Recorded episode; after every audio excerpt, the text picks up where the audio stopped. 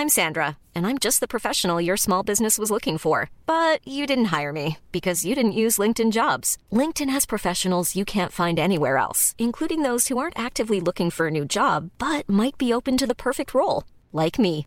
In a given month, over 70% of LinkedIn users don't visit other leading job sites. So if you're not looking on LinkedIn, you'll miss out on great candidates like Sandra. Start hiring professionals like a professional. Post your free job on linkedin.com/people today. Hey, I'm Ryan Reynolds. At Mint Mobile, we like to do the opposite of what Big Wireless does. They charge you a lot, we charge you a little. So naturally, when they announced they'd be raising their prices due to inflation, we decided to deflate our prices due to not hating you. That's right. We're cutting the price of Mint Unlimited from $30 a month to just $15 a month. Give it a try at mintmobile.com slash switch. $45 upfront for three months plus taxes and fees. Promo rate for new customers for limited time. Unlimited more than 40 gigabytes per month. Slows. Full terms at mintmobile.com. Hey,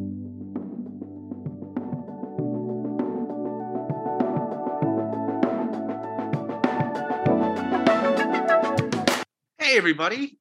Welcome to episode nine of Flames Nation Radio. I'm your host, Ryan Pike, and I'm, we're, we're not joined this week by our usual co host, Shane Stevenson. He's dealing with a deluge of schoolwork, as I'm sure a good section of our listening audience is. So, school folks, you have our thoughts and prayers with you. But as a nice treat, we're, we're joined this week by uh, a, very able pinch hitter, Mike Gould of uh, the Nation Network. And basically, I'm trying to, it'd be shorter to list the, the Nation Network sites that Mike does not contribute to at this point. Yeah, I uh, I don't write for Oilers Nation. Um, I don't write for the Blue Jays site. I don't. There's a couple. Yeah, it's just I have never contributed to hockeyfights.com. I think that's adjacent in some way. Uh, I'm, yeah, I'm pretty sure. I'm pretty sure if it's in Mike's contract that if he gets asked to write for Oilers Nation, he's allowed to flip a table before providing his answer. yeah, it's funny. You know, I, when I signed the contract, there were only three teams on there, and and it's since grown to five. Um, so that's been a lot of fun. Hey, and, I, uh, I told you when I told you to take out that line that said other du- other duties as needed, and you're just too uh, you're just too polite to to cross it out. So I mean, um, you know, it's it's good to be busy, and you uh, you know. Uh, before we dive into this, uh, Flames Nation Radio is brought to you by our friends at DoorDash, and also for a limited time, we're brought to you by Eau Claire Distilleries Rupert's Whiskey, the official whiskey of the Calgary Flames. Uh, let's see how much of this verbiage I can read without stumbling. Uh, Flames fans can take a taste of the Saddledome home with them with their beautiful collector's edition bottle featuring Calgary's iconic skyline. Uh, the Calgary Flames branded collector's edition whiskey is now available for a limited time online at their tasting room in Turner Valley and at the Calgary Farmers Market while supplies last. Uh, Eau Claire Distillery is Alberta's first craft distillery, founded in 2014 in Turner Valley, Alberta.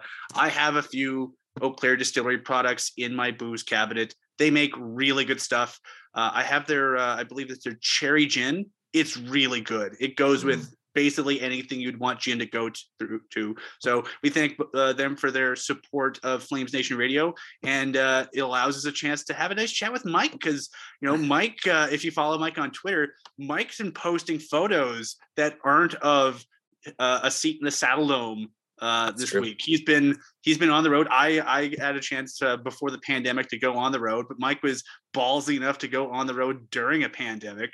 so I thought, you know, I guess first of all, Mike, how did you get talked into this? Because I know you know last season you you and Paige had uh, the Stockton Heat covered very very uh, very ably and very thoroughly, and I assume knowing you that so one of the one of the folks who work for the Heat, they have very friendly people working for the Heat organization, and they probably said, "Oh, Mike, thanks for the thanks for the coverage. You ought to come on down." And of course, you know, like you, you know, basically, you know, you're at a you're at a, a wedding. We've all been in social events, you know, where someone's like, "Oh, you, you ought to come visit." And you're like, "Yeah, sure," and then no one ever does it because life gets in the way. And for, Yeah. for Mike, he, he found some t- a way to make life work to uh to take them up on the offers. That's that's that sounds pretty cool, man. Yeah, that's a pretty accurate way of putting it. I um when I was with the Heat, uh like the in-person interactions that I had with them were extremely limited. Um like I would my in-person interactions were basically going into the saddle 13 times at the basically the club entrance and uh having to talk my, my way in each time because technically I wasn't supposed to be there um because I had not been previously credentialed to cover the Flames and there was a bit of a, a communications mishap that enabled me to actually get in there despite not having any prior credentials and they had granted me them and then realized that maybe they shouldn't have and then they had already given them to me so i was able to get in. Um, and that immediately sparked the beginning of an interesting back and forth and uh, relationship with the heat which has blossomed into you know quite a great partnership i think being able to talk to uh, all the different guys who they have working there brandon weiss in communications and jamie cochran who's their new president um, and he had sort of spent, I believe, last season sort of in a de facto role as their president. Because correct me if I'm wrong, like J- Jamie worked in a lot of a few different capacities in the Flames organization, and then you know, when the previous president, I, I, think it's Brian Petrovic was the previous president, and then That's they right. had someone interim, and then Jamie got slotted into the role. So yeah. anyone who's wondering, ooh, do the Flames have long-term plans for Stockton? Well, they put one of their own people there as the president. So that's and he moved down there. So I think mm-hmm. that's mm-hmm. a pretty good sign that they want to be there for a while. But anyway, yeah, yeah. you so so uh, you were able to sort of build uh, build some bridges there yeah, I, I, had had lunch with Jamie actually at one point, uh, I believe near the end of the season, and uh, that just had sort of sparked into a conversation where, yeah, if you ever come down to Stockton, we can maybe hook you up with uh, with getting into the games and and uh, and they actually were able to get me into a, a uh, discounted hotel rate as well. Um, and they have a really nice hotel um, that they have a partnership with directly beside the arena, which is where all the players stay as well. So when we were down there um, this past week, I went down with my dad and we made it into a sort of a, a hockey trip. And uh, we were staying in the same hotel that the San Diego San Diego Gulls were staying in. Um, and so it, it's honestly a really nice place. Um, and it's obviously really close to the arena. So it's very easy to get there. And I, I think that's sort of the area where a lot of the players live too. I mean, Stockton has a bit of a reputation, but I mean, A, most cities have places in their city that have a reputation for being don't hang around here unless you got to. But you know, from the photos you were sharing and from folks I've talked to, you know, the the area around the rink very nice. The rink itself, actually, uh, you posted some photos on your social media. Uh, 360 Architecture at the time designed it, and they were they've since been acquired by HOK. So pretty much the same people who are uh, you know have their hands in building the Stockton Arena are going to be designing whatever the hell the Calgary Arena is called. It's I assume it's going to be Scotiabank something until I get told otherwise. Because or TELUS, yeah. It'll be I don't know. These guys have long term contracts on it, but yeah, yeah I, I, think I think that, that kind of continuity is kind of cool because like I can't imagine it didn't come up during the during the process. Is that you know the Flames have many people who've been back and forth with Stockton and have stayed at that hotel and stayed at that rink, and I can't imagine it didn't come up at some point like, man, these guys did a good job in their rank. Maybe we should uh, give them some more work, eh? Yeah, the only like I'm not entirely sure of the entire timeline of how that waterfront uh, uh, area was constructed because there's a lot of infrastructure there that looks you know pretty new. There's a brand new, I think it's a brand new baseball park that's like I think in the the new millennium. That's where the ports play, right? That's where the ports play, um, and that's it's right next to the arena. And the hotel is looks quite new to me. Like the hotel looks like it's probably the last 20 years as well and then the arena was 2005 so there's a lot of this stuff and there's also a concert venue that looks a little bit older that's pretty close by. So it's it's definitely a nice area and um, the arena just blew me away honestly and and so did the hotel. It's it's honestly a great place to stay if you're going down to watch the game because yeah it's right there and I mean, parking is really good, and you don't, you don't really have to you don't really have to plan out a big trip to get anywhere. Did, and obviously did, the did you have to twist your dad's arm to be like how to go from you how to go from okay i'm going to go to stockton to hey dad let's go to stockton like did you have to you know put together a powerpoint to convince him or was it not much convincing it's funny um like when when i when i was first coming up with the idea i wasn't really that worried about convincing my dad it was more about convincing my mom as, as you know usually is um and and the way that I worded it, I mean, wasn't necessarily untrue. It's just like, you know, the Heat would like me to come down. And I had, you know, because they, because Jamie had sort of mentioned the possibility that it would be cool if you came down in this conversation that we'd had over lunch a few months before. And I had texted Jamie and I had said, okay, so yeah, let's let's let's look at this because I thought it would be sort of a cool opportunity. And uh, the the COVID cases were going down, and uh, there were new restrictions that were lifting, and I just thought it might be a cool idea at some point during the season. And and um and yeah so so I was able to make it be like oh yeah this could be a business trip opportunity i could i could get down there and uh, kindle some connections, rekindle some connections, maybe do some radio while I was down there. And it actually ended up, you know, being just like that pretty much. Uh, got to be on with a couple 960 people a couple times and uh, it was honestly quite a fulfilling trip. Um, really it's it's always kind of an ego boost when you're going through customs and they ask you why you're there and you get to say business and then sort of you'd be like, yeah, business. Yeah, yeah I mean, it, it, was it was definitely very interesting, and uh, you know the way that the trip worked out with the first heat game being canceled um, actually worked into a bit of a boon for us because we were able to go down to LA and see the Flames play the Kings and uh, got to see a win, which was well, also very fun. I, I, I, just think it's kind of nice that you know you you thought had gotten your heart. You're like, we're going to three games, damn it, and then you get to replace an AHL game against the Oilers affiliate uh, with uh, uh an NHL game, and you know I think that's kind of cool. I, I, I got a chance to cover uh, a game at uh, at Staples Center back in February of of February 20 they lost. Uh, but yeah. it was I uh, it was kind of cool because like it's kind of neat sort of being in new arenas, especially you know I think uh, it was the last game. I think it'll end up being the last game that they have Staples Center as the name on the outside. I think it, they don't change over the name on the paperwork on the deed of the building to crypto crypto.com arena. That's terrible. Until I think this. I think the, beginning of January they switched it over after Christmas, but I, I think it's a, Christmas Day that it changes. But yeah, it's a weird contract. But I mean, like I don't know if the crypto people like would like to give me a bunch of money. I'll call myself crypto whatever. But yeah, I, I you know it's it's kind of cool. You know, you get to you got to see uh see a, a, a good game without uh what what you think of Staples Center? Because for for those of you who who haven't been, Staples Center, it's it's uh, sort of nestled in an, in an area they now call LA Live. They've got mm-hmm. the convention center, they've got an amphitheater. It's across from the Kodak Theater. There's a hotel. There's a lot of public plazas. Uh, they've done a really nice job with sort of some traffic calming stuff in the area. So it's it's not really a great area.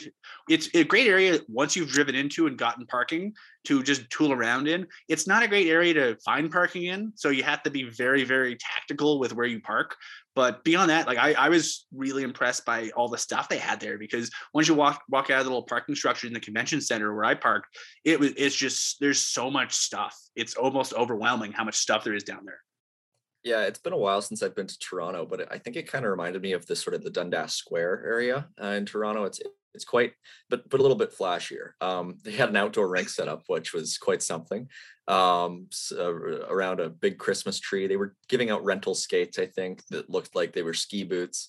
Um, it was it was quite something. People were leaving Staples Center and then going immediately to skate, which was something I didn't expect to see in LA when it was like 15 degrees out.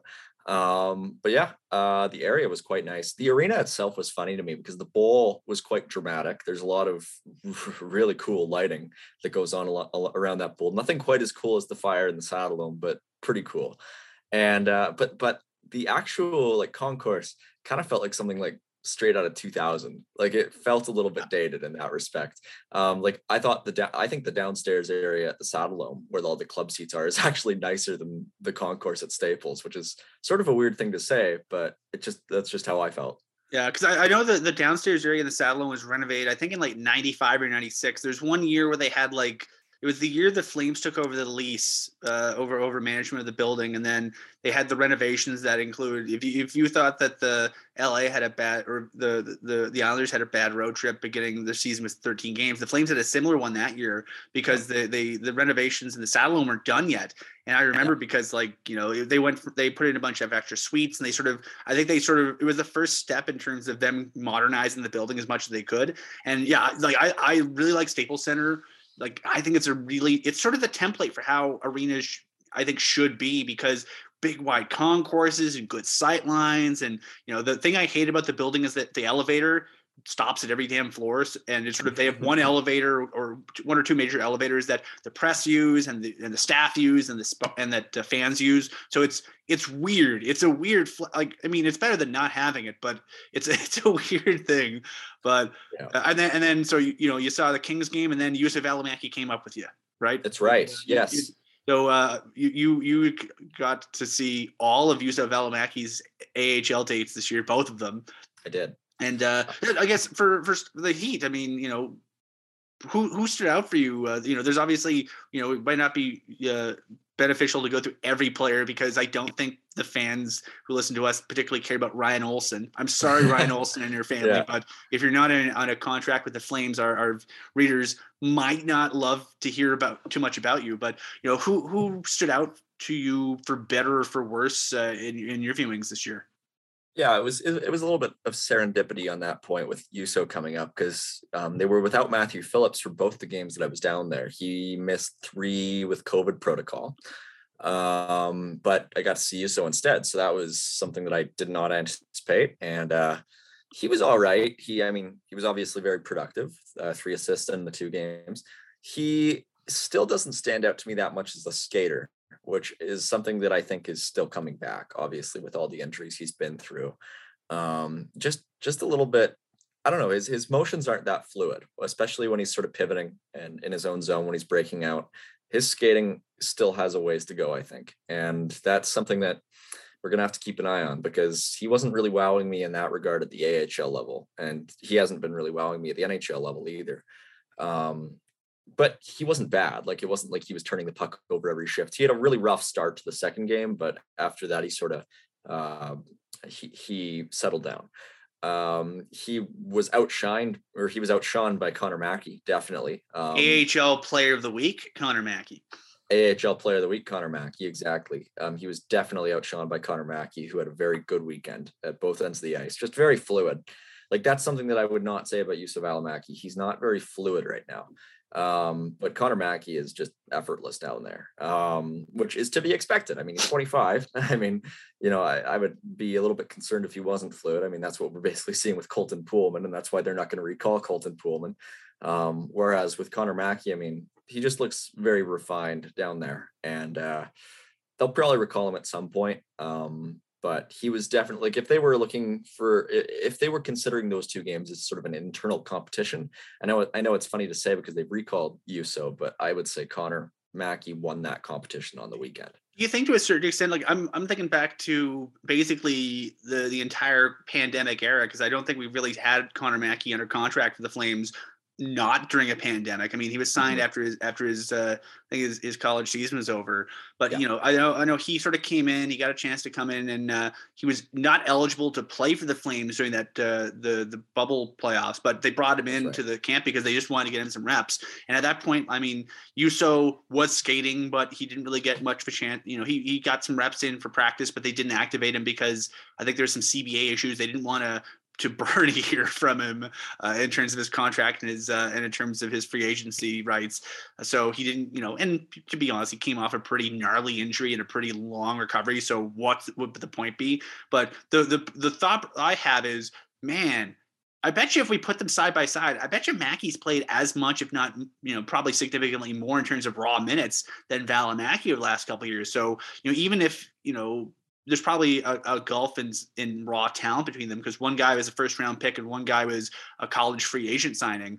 Uh, but you know, Mackey seems to have gotten a lot of reps in. He seems to have really, you know, he's been playing. You know, when he, I think he was kind of telling that he got his, he basically kept his first paying minutes because, as far as I know, correct me if I'm wrong, they had Valimaki playing with Colton Poolman, uh, mm-hmm. which would be sort of Poolman has been rotating on the third pairing with Yan Kuznetsov and Ilya Solovyov, and now that Kuznetsov is off to St. John, uh, that basically he's a regular third pairing guy, whereas you know uh, the regular first pairing pretty much all season for the Stockton Heat has been Andy Welinski and, and Connor Mackey, and so you know M- Mackey sort of gets his regular duties, his regular partner, his regular ice time, and then Valimaki just sort of gets I don't know they it's he's obviously an upgrade over over oh, yeah. guy AHL, but it just seems like in terms of circumstances, you know, they, they they did what they could to not disrupt what what what Connor Mackey has going on right now. Yeah, and I mean they uh they gave Juuso a lot, a lot of PK and a lot of PP minutes, and that's where he got a lot of his points. I think I, either two or three of his points were on the power play. I think, um, and and I think like in total, his ice time amassed up to probably something similar to Mackey. Um, the AHL, I don't think discloses time on ice, but um, I think Brandon Weiss from the Heat had deducted or had deduced that Mackey or Valimaki in his first game played something like seven minutes in the first period or something. uh, which would put him on pace for you know over 20 minutes on the night for sure. Um, but you know, it's it's hard to say, right? Like Valimaki, his usage was was clearly a lot lighter than the Mackey's. Mackey was playing really hard minutes for the Heat, and he was he was on the ice in the dying minutes when they were up by one. You know, he was he was the guy they were leaning on, and it wasn't the same for Valimaki. And obviously, part of that's probably familiarity. I mean, Mackey is very, very familiar to this coaching staff. I mean, he was with them all year. He last year uh, when he was named to the All Star team for the Pacific Division. I mean, this is a guy who is, you know, who has been a member of the Stockton Heat through and through. And Valimaki's sort of that guy passing through. I mean, how are you gonna, you know, break up that top top pairings chemistry just to, you know, just to allow for you know a guy who isn't going to be on your team long term to play a couple games here. It's it's it's hard, right? Because like you want to get Juuso some reps at the AHL, but it's hard to do that while Connor Mackey's still down there. Yeah, and and especially with the the guy they have in, I know like you know Kevin Gravel's been out the last couple games with an injury, but you know the the guys they brought in, like they brought in some guys to give them some safety. I mean, uh, we mentioned Welinski, they brought in Nick DeSimone as well, who's sort of you know Nick DeSimone is a solid veteran AHLer. So is Welinski. So is Gravel. They aren't there to take ice time away from the kids. They're there to support them, and I think you know they're they're basically backfilling them with some veteran guys. But yeah, I, I think uh, you know, we'll we'll I think the the Valimaki thing is going to be something that we discuss here and on the site for a while because you know he's waiver exempt all of the season. They have the ability to sort of float him back and forth as much as they can, and you know I think it's going to be really interesting to see how they manage him because he's let's be honest, he's a good player. He's a very good asset for them, and I think you know I think the the balancing act the Flames are probably dealing with right now is you know you want the you want the guy to play as much as humanly possible but you also want to protect your asset. And you know I think we, you know, I were discussing this before we started recording. You know, my my thought process is the reason why Juuso Valimaki was up with the NHL team all year probably wasn't related to any kind of confusion amongst the waiver rules because I can't foresee a situation where the Flames didn't know he was waiver exempt. But I think the thing is, especially coming off an injury and wanting to, you know, protect the asset, and you know, a guy who's very much in their long-term plans, a, a former first-round pick, you want him to feel good, and you want you know, in even in the event that you decide he's not in your plans, you know, you don't want to build a perception that oh he's a bust. And you know, the, the Flames had that issue with Sven Baertschi where he came up and then he got sent down. He came, you know, the, you don't want to yo-yo the kids. You want to them to be feeling like you, you know world beaters. And most importantly, if if you want to move him potentially, not to say that they that they would, but if you decide yeah, you got Kylington, yeah, you got Hanifin, and eh, you got some other guys who can play your third pairing. Maybe Valimaki's not a, a, a, you know someone you can fit in, but you want to get some value for him. You know, then you can get some. Look, look, I mean, look what they did with Sam Bennett, where you know Sam Bennett was used a lot in a lot of different situations, and even though the shine came off the apple before his time with the Flames were over, they still ended up getting a second round pick and Emil Heineman for him. And that yeah. is by no means a pittance. And I think they did as good a job as they could at protecting that asset. So I think I think that's the thought process they have in mind, but we'll see. But you know, they, they have some they don't really have a ton of left shot depth beyond Valimaki on the farm. They they got in terms of tangible NHL assets, it's him and Mackey and not a lot else. So I can see why they want to do what they can to give both guys as much rope as they can. So we'll see what they do. But you know, the, the, other guy, I think a lot of folks are really curious about hearing. I guess two guys. Uh, you didn't get to see, you know, Matthew Phillips, which is unfortunate because you know you're on Twitter a big Matt Phillips guy, and it's hard not to be. He's just such a likable human being, likable player. He's fun to watch. Uh, but you got to see, you know, the, the 2019 class, uh, Jakob Pelletier and Dustin Wolf, who as of this recording is basically the age he's first, second, or third in basically every important goaltending category in the American Hockey League, and he's 20, which is which is fun. How, how did uh, I know Wolf played both games? I think he ended up playing uh, the game yesterday on Tuesday, the big 10-1 shellacking. But you saw him yeah. in two the first two games of the week. Uh, I I assume he was he was above average to you. Yeah, he was he was definitely a little bit above average. Um, Flames goaltending director Jordan Sigalet was there actually for the second of the two games that I was there for, and um, I mean, there's not a whole lot to say. Dustin Wolf, I said this uh, I said this with uh, Pat Steinberg on the second intermission broadcast of the Flames Golden Knights game the other day that I actually think Dustin Wolf could be a contender for the AHL MVP award this season with the way that he's playing. He has been outstanding. Um, like he's he's just unbelievable. Like you watch Dustin Wolf and net, and he, I mean, he's just he's an incredibly entertaining goaltender to watch. Um, probably due to his stature. I mean, he just he just whizzes around that crease. I mean, he just he's just a he's just a lightning bug in there, and uh, he just absorbs everything. Uh, very few bad rebounds from Wolf. Um, and I mean, this has just been the story. He he's barely had a single bad game since that horrible, horribly I, unlucky. I, I think a bad game by Dustin Wolf standards is three goals against. Yeah, which is which is it's kind of impressive because I think what his goals against average is microscopic. His save percentage, I think, as of last game was like 937. I mean, he's a guy that you know he can get uh, he can post a shutout and his his uh, goal his save percentage doesn't really move very much because yeah. his it's already so low. Yeah, well, I was I was at uh, obviously I was at Dustin Wolf's first uh, three or four AHL games uh, at the Saddledome, and I mean I can just say it. Dustin Wolf's first game was the most unfortunate game I've ever seen a goaltender play in professional hockey because he allowed five goals and 11 shots, and all five of them either came off of turnovers directly into the slot or deflections, usually usually off Rob Hamilton's knee. Um, oh, like Rob they were deflections they were deflections off his own guys past him, like within a foot of him, and he just had nothing. You, you know, and the Heat got blown out by I think the Toronto Marlies. And, uh, and I think, and, and, correct me if I'm wrong, the Heat were the the last team in the Canadian division to get going. So uh, because I think because of geography, the Marlies and all the other teams had really already played some games. They already gotten that's right. Lack of better term, they got their bad game out. Uh, yeah, and the Heat had not. So they were sort of you know, it was in a way sort of a schedule loss there with yeah. a bunch of, of guy playing his first pro game in net and a bunch of defensemen who hadn't played a lot together recently and a bunch of, you know, they had a, a very young team and a very, you know, the guys they did have. I mean, I love Corey Schueneman, but when Corey Schueneman's a guy that you're looking at to be, you know, the glue guy or Rob Hamilton, like they had a lot of good depth guys who probably uh, pushed above their skis a bit because of their lack of depth it, well, it's it's funny because they, you know, after they after they lost their first two games, they went on to win their next eight, um, and it, it was it was it was pretty uh, amazing to watch unfold because they were getting goals in the strangest ways. It wasn't a whole lot like this season because they, they had won their next eight primarily without the services of Dustin Wolf, and they were going with guys like Garrett Sparks in net, and it was you know it was it was they were they were getting okay goaltending, but it was it wasn't anything like this season, and um, this year has been quite interesting. This year they've been out shooting teams with regularity and usually with authority. Um, they look primed, I would say, to go on a bit of a run here. And, and, they're uh, a team that that that last week lost their leading scorer in Adam Ruzicka, yeah.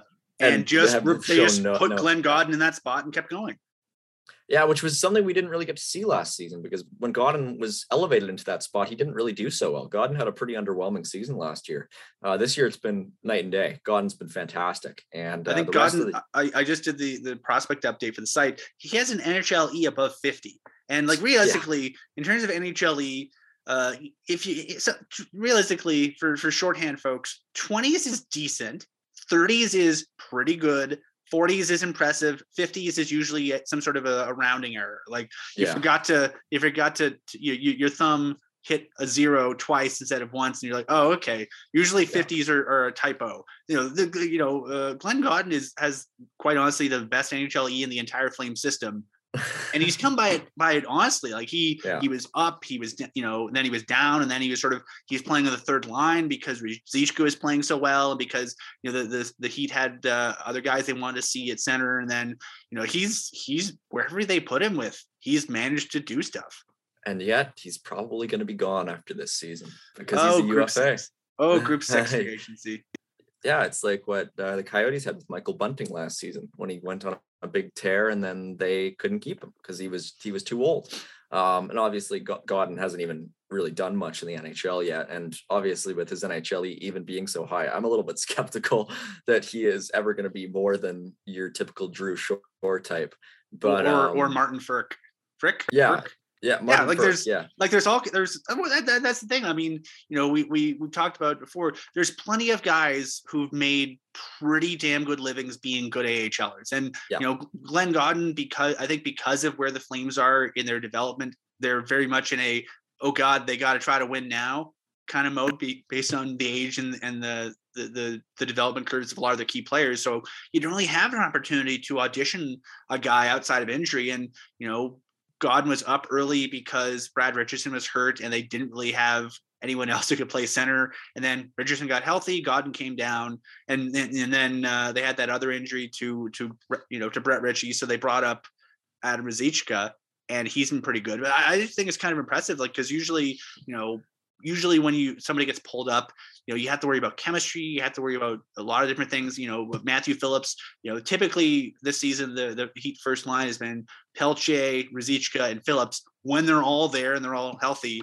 and you know pelche had to play with some different guys because you know gawdin was up and then you know Ruzicka got called up and then phillips was out for a couple of games because of the covid protocol like it's been a weird little bit but that brings me to the other guy i want to ask you jacob pelche because as of right now jacob pelche is i think depending on how I, I'm curious how you look at this. So two guys have, including Martin Frk, have 24 points right now. And then nobody has 23 points. And then there's like four guys with 22 points. So depending on your perspective, there are two guys tied for first, and then there's uh, but four guys tied for second, or there's two guys tied for first and second, and then there's you know. So I anyway, that's just all semantics. So uh, Jacob Pelche is one of the guys with 22 points, so he's two points off the lead in the entire American Hockey League.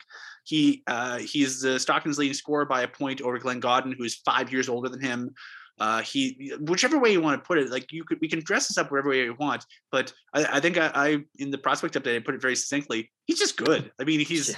he's just he's 20 and he you know there's it's there's plenty of reasons to be skeptical when players go pro because you know like I'll put an example. Morgan Klimchuk was one of my favorite players to watch in the Western Hockey League, and I still Yes. think he was a really good Western Hockey League player.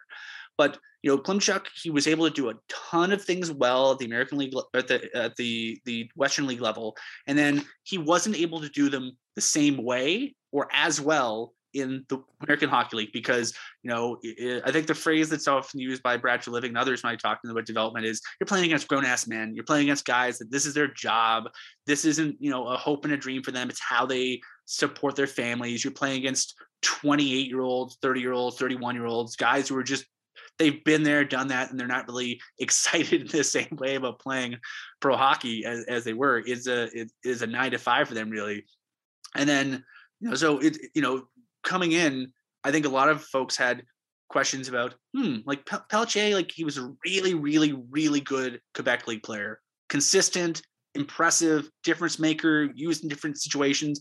How can he translate that to the AHL? We saw him in, in a World Juniors where he was Mr. Everything. You know, he was, you know, he was used basically on every line. You know, he was the, the line fixture for the silver medal team, thrown on wherever he needed to in any game. And he ended up playing, I think he was basically brought on the first game. I think he was basically, he dressed as the 13th forward. By the end of it, he was playing regular top six minutes because he was just, he could just fill in any role he needed to. And then, he, you know, oh, okay, can, can he, can he do that in the AHL level? And the answer so far is yes. And that's kind of that's kind of amazing because usually a guy usually players need between two seasons or half a season to really figure it out. Yeah.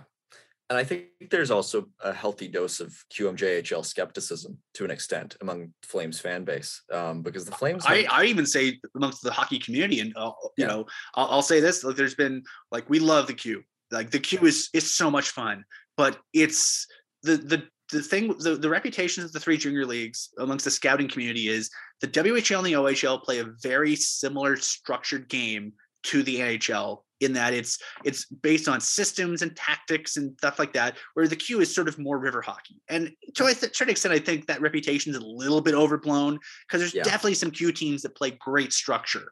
But that's always been the reputation. So when someone puts up, you know, great numbers in the Q, you go, yeah, yeah, yeah, but it's the Q. And so, e- and even even in the Flames organization, you know, we, we saw Dmitry Zavgorodny come in and go pro last year, and he, you know, he just went I wouldn't say he went back to Russia. They loaned him Russia because you know this year there's a lot of guys under contract that the Flames are trying to develop on the wings, and Zav was just the odd man out. Like hell, yeah. you know Emilio P- Pettersson, who's a quite the good uh, American leaguer, has barely played top six minutes at all. He, he bumped to the fourth line some games because they there just aren't enough you know seats at the table for everybody to yeah. eat, and so. Pelche has not only gotten a seat at the table, he's gotten he's filled his plate a few times. Like he's yeah, he is the guy. He is their guy. Like what he is doing this year, what Matthew Phillips was doing last season. He is their driver. He is their guy on offense. He is he is a faster. The word that I use to describe Jacob Pelletier very often is speed because, and it's not just, it's not just his foot speed, which is the best on the team and some of the best in the league, I would say. Um, but it's just the speed with which he moves the puck and it's the speed at which he thinks the game. And it's sometimes a little bit too fast for his teammates down there and uh, it's incredibly advanced for a 20 year old. Um, but what I'm going to say about the Q here is I'm going to throw it back at you, Pike. Do you know who the last forward the Flames drafted out of the Q was who actually made it to the NHL on a consistent basis? Drafted out of the Q. That's a good. A, it's been. It's, it's hold been on. I'm gonna. I'm gonna cheat. I'm pulling up hockey reference so I can look at their draft list.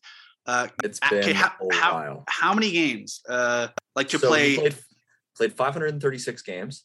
Um, he was ultimately traded at the trade deadline for a center who I ultimately turned out to maybe be only a marginal upgrade in his at least in his first tenure. Because because Emile Poirier played games, but he only played a yeah, handful. I, I wouldn't count Emile Poirier. He only played eight games. It's okay. Not, Quebec League regulars. Yeah. I'm scrolling. Because you can go back you can go back to 2004 to find the last defenseman they picked. That was Adam Pardy, uh, who the, the pride the pride of Bonavista, Newfoundland and Labrador. Peter Loubardias will never let anybody forget that. To be fair, I, I you know I have friends from from Labrador. They love they love it when people from uh, the peninsula end up making. I'm still scrolling. I'm you, you just can't spoil it for me because I'm going to keep looking. It's Matthew Lombardi. Um, way back in 2002, um, ended up playing 536 NHL games. The Flames picked him in the third round after he had re-entered the draft after being um, selected by the Edmonton Oilers. That's right. And in a in a in an interesting twist, I believe that was the same year that the Oilers selected Jarrett Stoll. Yeah, Jar- Jarrett Stoll, who was the the player who is uh, the player to be named later in uh, in the Theo Fleury trade, and who was originally drafted by the Calgary Flames. Yeah, the uh, yeah the the uh, yeah. so the little bit of background, folks. So the the Theo Fleury trade in '99 involved Fleury, two-time Stanley Cup champion Chris Dingman, he was he is now a two-time Stanley Cup champion, but he wasn't at that point.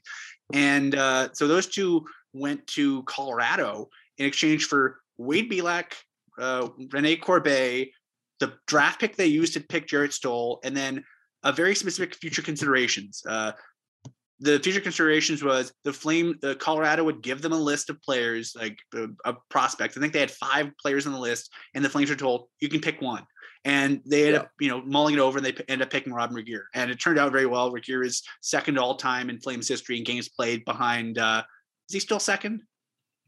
No, I think he's third now. I think Giordano probably passed him. Yeah, because Giordano was at 949, uh, nine something.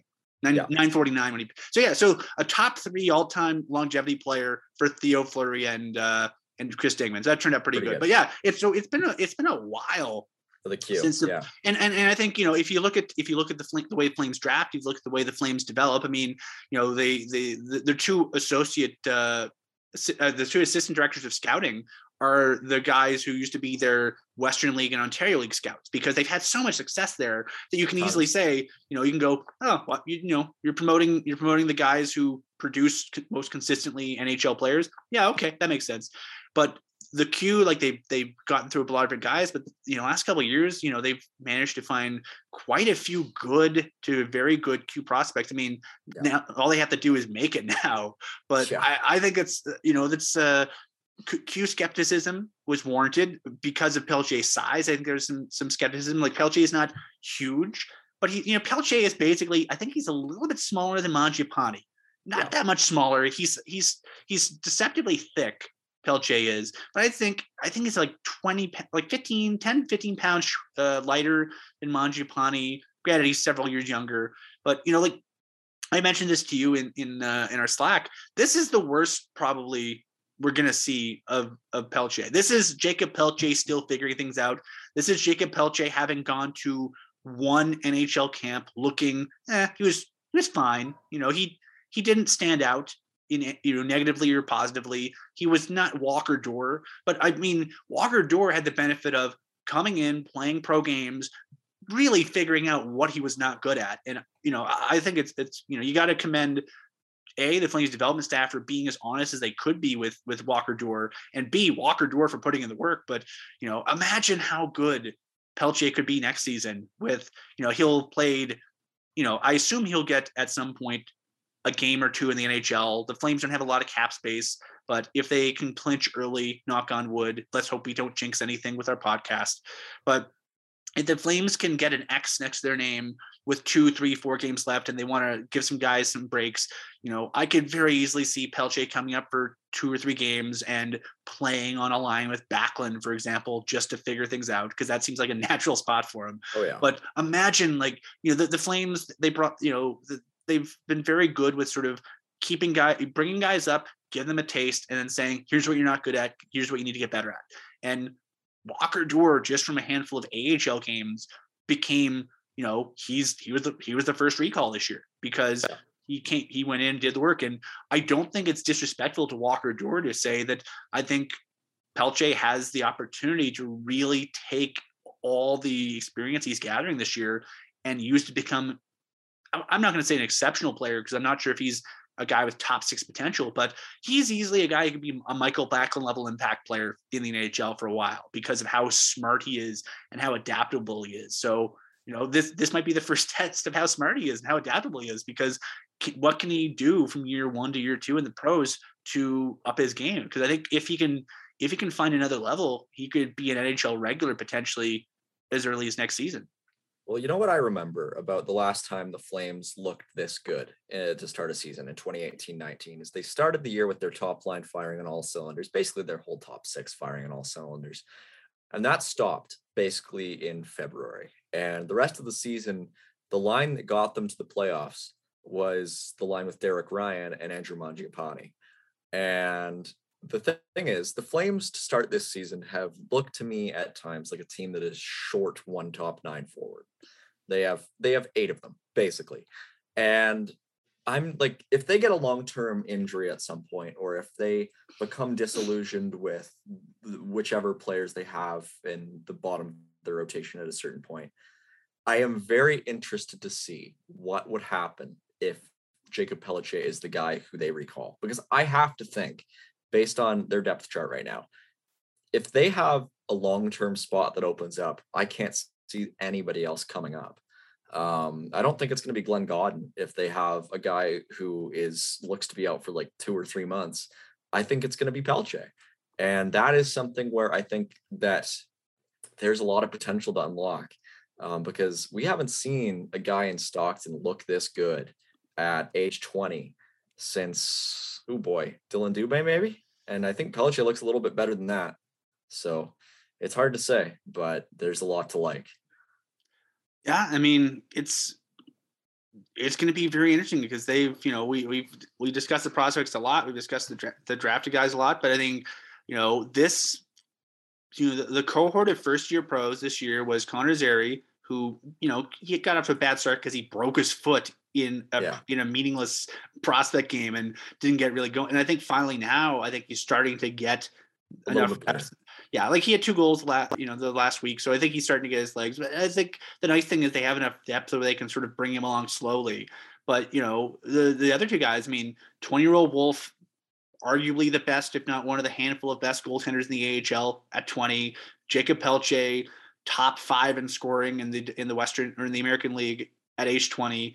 Like these guys have been pros for all of like 25 games tops, and they're looking like guys that can push. And I think the nice thing for the Flames is like, you know, if especially from a goaltending perspective, you know, they they got Arseny Sergeev in uh, in the USHL with Tri City, who's in the same position. He's in the first year of a new level of hockey and looking like a world beater. And you know, the nice thing for him is he's going to go to UConn and he has you know realistically, if you go to college, most of the time they spend two years there and then they go pro. So if you're Sergeev, you probably have another two seasons on top of this one before you really have to worry about what to do with them. Uh, you know, for the Flames, like Dan Vladar is under contract for another season, like 22, 23. He's league minimum player again. He's quite good. Uh, they found some great value there. And they got a guy named Jacob Markstrom signed till 2026 in in uh, in the number one role. So they have the ability that they don't need to rush anybody. Like there's no need for Dustin Wolf to be the cavalry. And even if you look at how the Flames are built up front, I mean, you know, all I think one of the one of the I felt so bad for Sven Baertschi when he came up. He came up on an emergency recall uh, back when Jay Feaster was here, and you know they they had to bring him up because they ran out of human bodies who could play, you know, forward for the Flames. They could have they could have gone seven defensemen. They opted to use the emergency recall rule and bring him up in the Western League for a week. And in retrospect, that might have been the worst thing for him. I, I know Jay Feaster, uh, speaking like a couple years later, sort of indicated some regret into how that was handled. Uh, because I think it set expectations wrong for Sven. But I think the problem is also at that point, that was during the era where the Flames didn't have a lot of depth at the NHL level or the prospect level. And so, you know, we we always joke about the the folks up north how you know every year some great young player's life is going to be ruined by being drafted by the Edmonton Oilers and not nothing against the organization itself but just the idea that you know some 18 year old kid who's really good in junior would be asked to save the Edmonton Oilers which is completely unfair and really yeah. you know I think uh, Ryan Nugent Hopkins has overcome that and become a really you know I, I think Nugent Hopkins is kind of underloved you know, in this market, I think we have a good appreciation of what he is we've seen him for so long. And I think if you put some uh, some truth serum uh, in some of the Edmonton Oilers fans, they probably have the same kind of appreciation for Michael Backlund. But so many 18 year olds just ha- just got soured by the Oilers by being pushed too much too soon because they didn't have the ability to to not do that. They, they didn't have the depth to do that. And I think at the time the Flames were the same way, where you know year or two after being drafted, no way in hell you should be pushing the top six minutes. Like shield the hell out of your kids. Yes. And I think the nice thing is the Flames, the Flames, you know, because the Flames have th- like three seasons, like two more seasons after this until Jacob Pelletier is a waiver risk. So great, you got three seasons to make the absolute most you can out of this kid. Like you can tell right away he's going to be good. And now it's like, okay, how do you set him up so he can be very good? And I think the same thing with Wolf. Like the nice thing with goalies is you have four years, for, uh, their entry level year plus another year to really bring them along before they become waiver eligible. And like Dustin, Dustin Wolf could probably play and win NHL games now. Like he's he's that Maybe. good already. Yeah. So yeah, okay, great. You have a you basically have a third guy who's as good, and Adam Werner is probably that good too. Maybe not. I don't think Adam yeah. Werner is, but Adam Werner, if you like, you need to throw a guy and throw him to the wolves, you throw Werner in. But I think that's the cool thing because like this is why drafting and developing is so important because you know let's be quite honest like say you know you need to throw somebody got somebody in with no with no practice on short notice you got byron froese you got glenn gawdin you got justin kirkland you have guys that you do not have any emotional or developmental attachment to you can throw them in and they're veteran guys and they get it and they won't have their development soured by it. But like you said i think if they have some runway to ease a guy into a role and there's an obvious role there Pelletier is looking pretty good, and you know I, uh, uh, it's gonna be interesting to see what they do with him because like yeah. this is this is this is what you hope for with when you draft guys in the first round. You're hoping, and I guess in Wolf's case, the seventh round, you're yeah. hoping that you're gonna have to make you go, huh? What do you do with this kid? So I, you know, yeah. I think I think they're I think we're at a very interesting time in the Flames development because, you know, we've done a lot of the site about, uh, you know, what are they going to do with the big four? They got Kylington, Mangiapane, Tkachuk, and Gaudreau with needing new contracts. Gaudreau could be leaving. Maybe he's mm-hmm. not. I think he's staying because I think, you know, I think he likes it here. I think all four of them like it here, to be quite honest. And I think if the money is right, all four of them will like it here for a long time. But if you're if you're spending four million dollars on on Mangiapane, maybe five. You're spending two, three million dollars on Kylington, nine ish on Gaudreau and or Tkachuk, you're going to need Jacob Pelletier to come in at a, a entry level deal and give you good minutes. You might need him to give you better minutes than other guys on the entry level deal. So all of a sudden, your drafting development becomes important. And then who do you have behind him in the Stockton ranks who could give you good minutes in Stockton so that when you have an injury, when you have somebody getting the flu, when you need to call somebody up at short notice, do you have guys behind them who can come in? So yeah, it's it's yeah the drafting development things are fascinating to me because you know the the the reason that Detroit was so good for so long and granted I mean some of that was there was no salary cap so they didn't have to worry about that crap but in the salary cap era even they have they were living off the fruits of really good drafting for years the Grand Rapids Griffins were a really good hockey team for years and they kept producing guys who could come in and help. Chicago Wolves, uh, now they are, I believe, Carolina's farm team, but back when they were, uh, they were used to be St. Louis's farm team. They were Vegas's farm team for a year. They were the, uh, I believe, the Chicago Blackhawks uh, farm team for a little while after that, uh, before Rockford came in. But all those organizations, it's basically just the Wolves. Let's be honest. We're so good at keeping developing good players. The Rochester Americans with Buffalo for years have been very good. So, I mean, this is this is going to be some stuff we're going to be talking about for a while, especially if the Flames make some transactions that move some NHL players out of town. Okay, great. You got replacements, but do you have replacements for your replacements?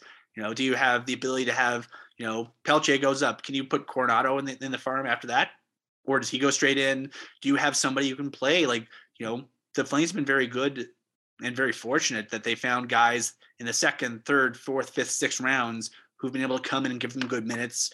Uh, they got Matthew Phillips's pick because Nick Backstrom managed to get home from the Mall of America on a trade deadline and fax mm-hmm. a waiver of his no move to the NHL head office so the Flames could make that pick.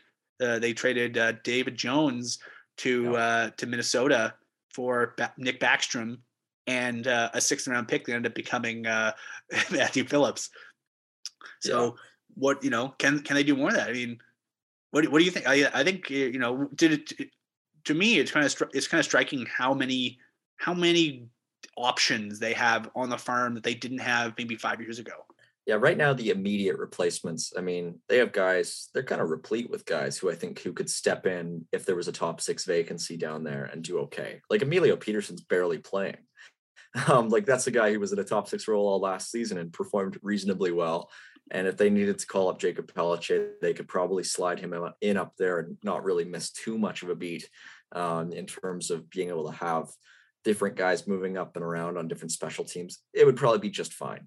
Um, and I, I know that's saying maybe saying a little bit a lot considering how good Pelletier has been, but they have a lot of guys there, right?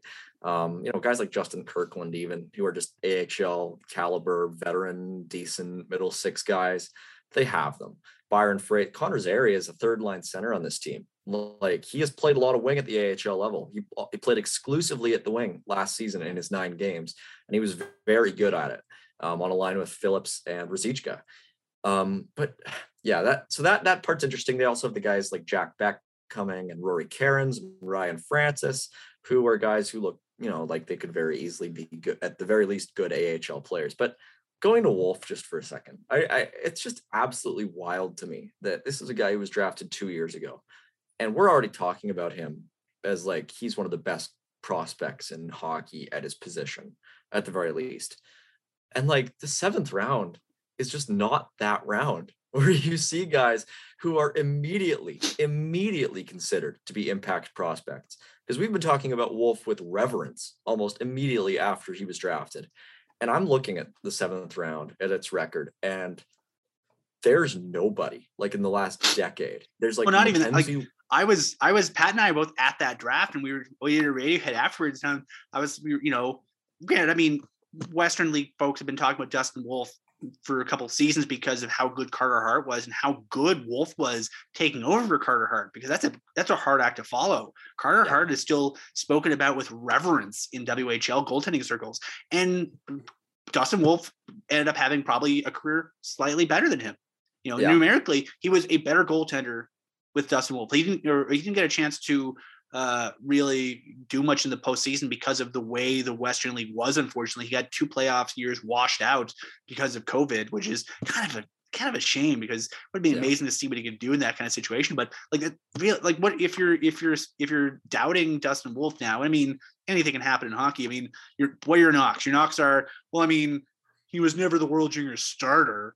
I mean, yeah, he wasn't the World Junior starter, but he played behind, you know, Spencer Knight, who was a very, very good college player and a very, very good international player for USA Hockey. And a first round pick. And a first round pick. And then, oh, you know, we never really do anything in the playoffs. Okay, yeah, those those are both statements of fact. He was he was the backup on a on a gold medal winning team uh, for for the World Juniors, but he never really got a do, chance to do anything. But outside of that, like he's his resume is incredible. I remember, I vividly remember being in that, you know, when 214 comes around in in, uh, in Vancouver. Like usually, you know, in, in the the draft uh, folks, uh, you know, the media sits in the risers, and then as the team you cover finishes up, you get up, you pack your stuff up, and you sort of amble down to do media, and then you go to the hotel, you go to the bar, you go wherever you go, and you have a nap because that second day of the draft is a slog. It starts at nine in the morning, and yeah. we had a we had a writers association meeting at eight in the morning or seven forty five or something. So we had a procedural meeting for the writers association followed by six rounds of the draft, and the Flames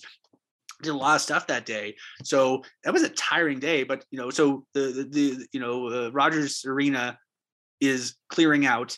There's not a lot of stuff going on, and then 200 and 214th overall, the Calgary Flames select Dustin Wolf, Everett Silvertips, and you hear a little like yeah, a little little cheer. His family was there. Like he was he yeah. was there all weekend, waiting to get drafted, hoping he get drafted. Fourth and last pick, he gets picked, and I've never heard in the seventh round through two, two, three drafts the arena get that loud. So I mean, that's such a it was such a cool moment. And if even if that's all he got, that would I think that would have been enough.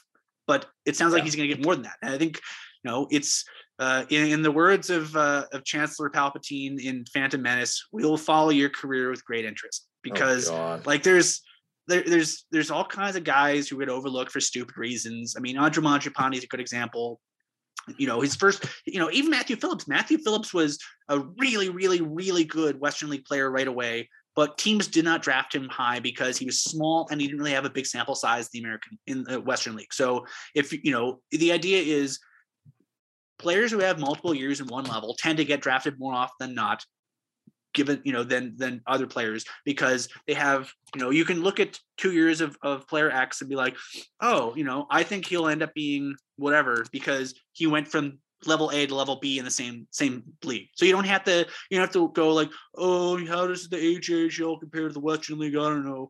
Oh how does the bchl compare to the western league? You can p- compare apples to apples and see guys get better. And so Matthew Phillips. He had one really good year in the Western League, but got, fell to the sixth round because a little bit small and uh, they only had one year. Okay, cool. Uh, you know, Mangiapane had two seasons under his belt, but got knocked because uh, he's not that big. Okay, yeah, that's kind of stupid reason to not draft someone, but the Flames managed to find some efficiency there. I mean, Dustin Wolf was objectively one of the best goaltenders in major junior hockey in his draft year, and he fell to the seventh round, fourth and last, because he's 5'11. Actually, I think he's six. He's listed height now as six feet. He grew like a half. I think he was five eleven, and he was five eleven in the beginning of his draft year, and by the end of the year, he'd grown an inch. So he was about six feet.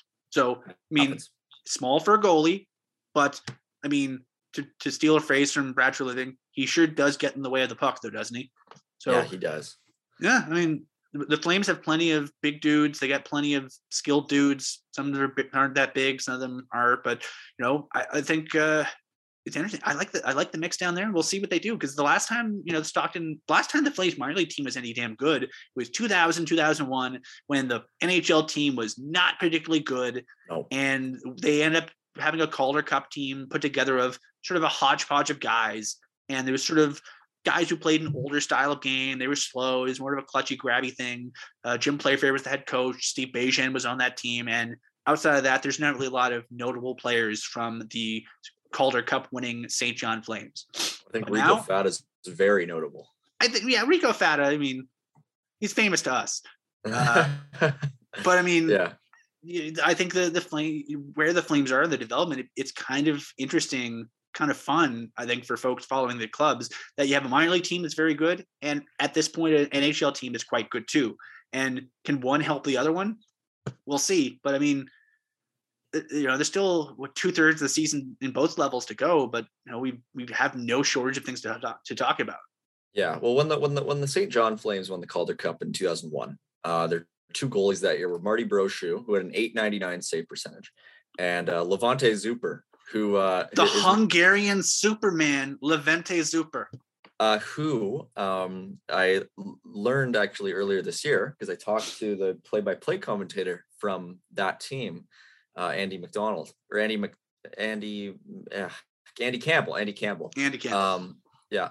Uh, his nickname that year was the backstop from Budapest, and uh, his uh, his his nick his, or his save percentage that year was an 898. Uh, so the, the, the, they won the Calder Cup that year on the back of two goaltenders who were under a 900.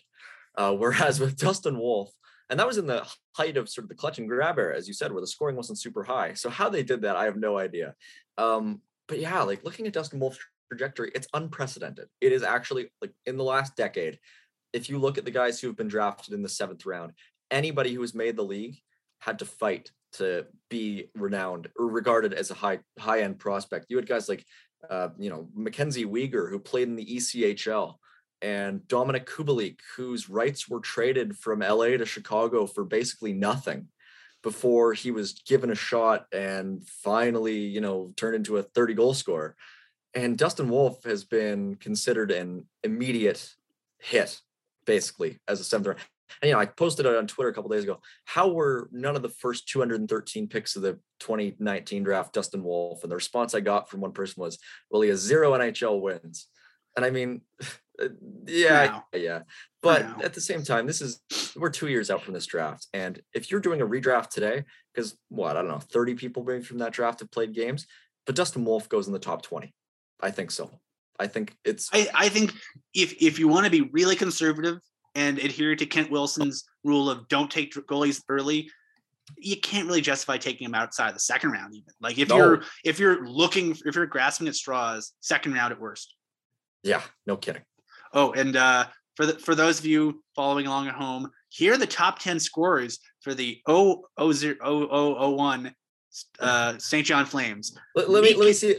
Just hold on. Mika don't- don't- yeah, so Miko alone was one. Let Mi- me see if I can guess the rest of the 10. Here. Okay. uh, let- Okay, uh, okay. looking at it right now. Okay, uh, Marty Murray.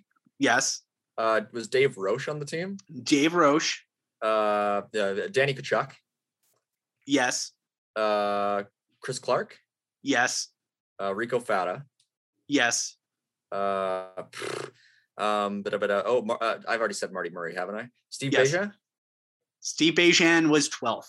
Oh wow. Okay. Uh, oh boy. Okay, names you Go didn't ahead. get: Derek Walser, Sergei Varlamov, Oh yeah. Daryl. Scoville, Benoit Gratton, Jason Botterill. oh wow. And the goalies that year, Marty Brochu, Levente Szuper, and Danny Sabourin. yeah, not a not a not exactly a uh, a festering ground for future NHL players. Although to be honest, uh, to be fair, Steve Montador, I believe, was on that team. Um, so there, there's a pretty good alumnus. Was he on that team? Yeah, he Yeah. was 58 games. Yeah, any players who played NHL games from that team, Murray, Roche, Fata, Varlamov, who was part of the Freddie Brathwaite trade the next Blair season. Betts. Uh, Tkaczuk play games, Clark, Botterill, uh, see Begin, Blair Betts, uh, Mark Bureau, who was at the end of his career at that point, uh, Derek Morris, who came in, uh, I think he came in as a uh, on a conditioning stint. Um, Sean Sutter, who didn't play NHL games, but I just like saying, reminding people that Sean Sutter existed. Uh, yeah, not a lot it of. It wasn't yeah it was a lean it, group. was not a good it was it was not a uh it, it was not full of alumni it, It was like not built San the Diego way that you would hope year. a championship team would be built. But no yeah, it's the AHL. Uh, yeah. So uh, well, thankfully you uh, you managed to have a, a nice uh, low event, let's say, uh, trip to sunny California. You got to see some good hockey. Uh, you got to Yeah. see a couple different buildings. You got to see San Jose's building from the outside.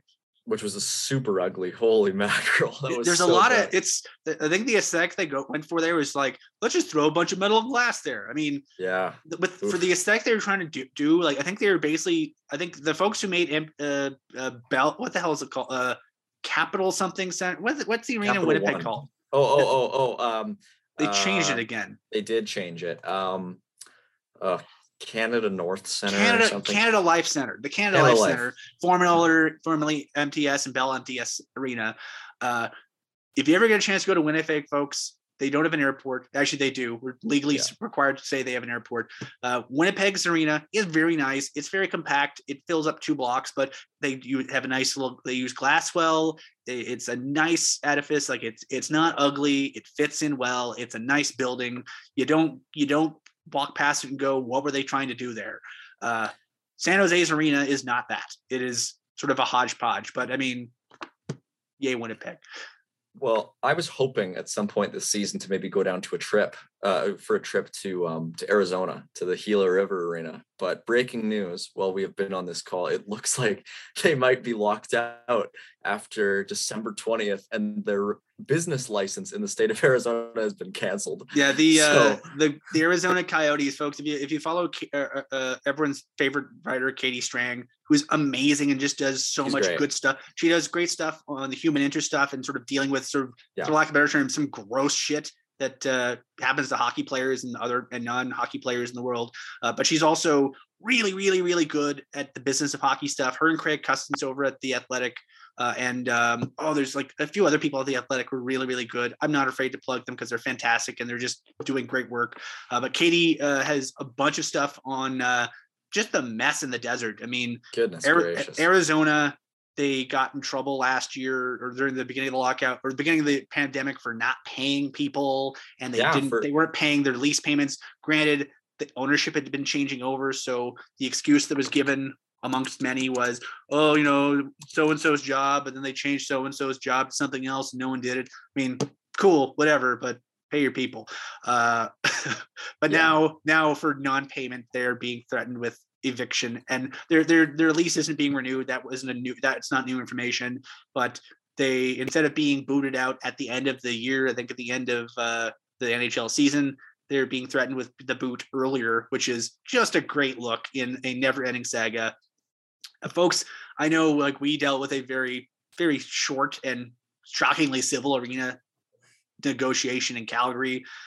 In Arizona, I mean, Arizona hockey fans, I feel for you because like Yeah, there are a lot of really committed hockey fans in Arizona who have had to deal with a lot of stupid crap from their hockey club over the last 20 years. And it's not it's kind of unfair to them. I mean, you can make fun of the organization all you want, folks. Don't make fun of the market. Arizona has a lot of good people who love the sport and are just sort of they're as pissed off and aghast at the situation as you are. So we'll see how that develops uh, over the course of the days and weeks. Uh, stay tuned to uh, yeah, follow Katie Strang on Twitter. Just go to Twitter, search Katie Strang, hit follow, and then you enjoy your life because you're there's nothing. She's got nothing but hits, as in stories that are worth your time, even if you're not a fan of whatever team you you know. Follow her on Twitter. It's well worth your time. But yeah, let's uh we'll see what ends up happening with that. Uh Mike, I know you have you're probably got 1900 things to do. Uh, so thank you very much for your time, folks. This has been Flames Nation Radio, brought to you by Eau Claire Distillery, maker of very nice, tasty booze, and our friends at DoorDash, will bring you food to go along with wherever you get from Eau Claire Distillery. How's that for a, a nice tie-in? Uh, so for Mike Gould, I'm Ryan Pike. Uh, thank you very much for joining us. We'll see you next week on Flames Nation Radio.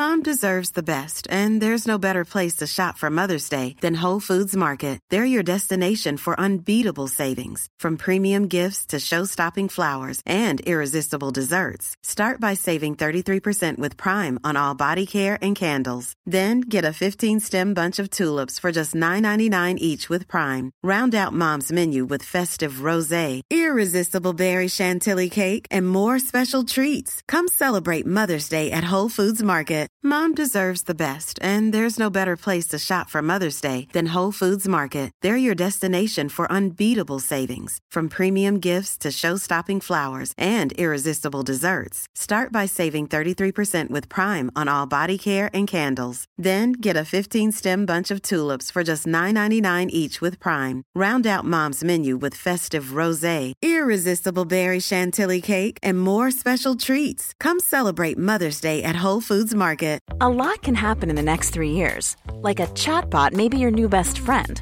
But what won't change? Needing health insurance. United Healthcare Tri Term Medical Plans are available for these changing times. Underwritten by Golden Rule Insurance Company, they offer budget friendly, flexible coverage for people who are in between jobs or missed open enrollment. The plans last nearly three years in some states, with access to a nationwide network of doctors and hospitals. So, for whatever tomorrow brings, United Healthcare Tri Term Medical Plans may be for you. Learn more at uhone.com. Planning for your next trip? Elevate your travel style with Quince. Quince has all the jet setting essentials you'll want for your next getaway, like European linen, premium luggage options, buttery soft Italian leather bags, and so much more. And it's all priced at 50 to 80% less than similar brands. Plus, Quince only works with factories that use safe and ethical manufacturing practices. Pack your bags with high-quality essentials you'll be wearing for vacations to come with Quince. Go to quince.com slash trip for free shipping and 365-day returns.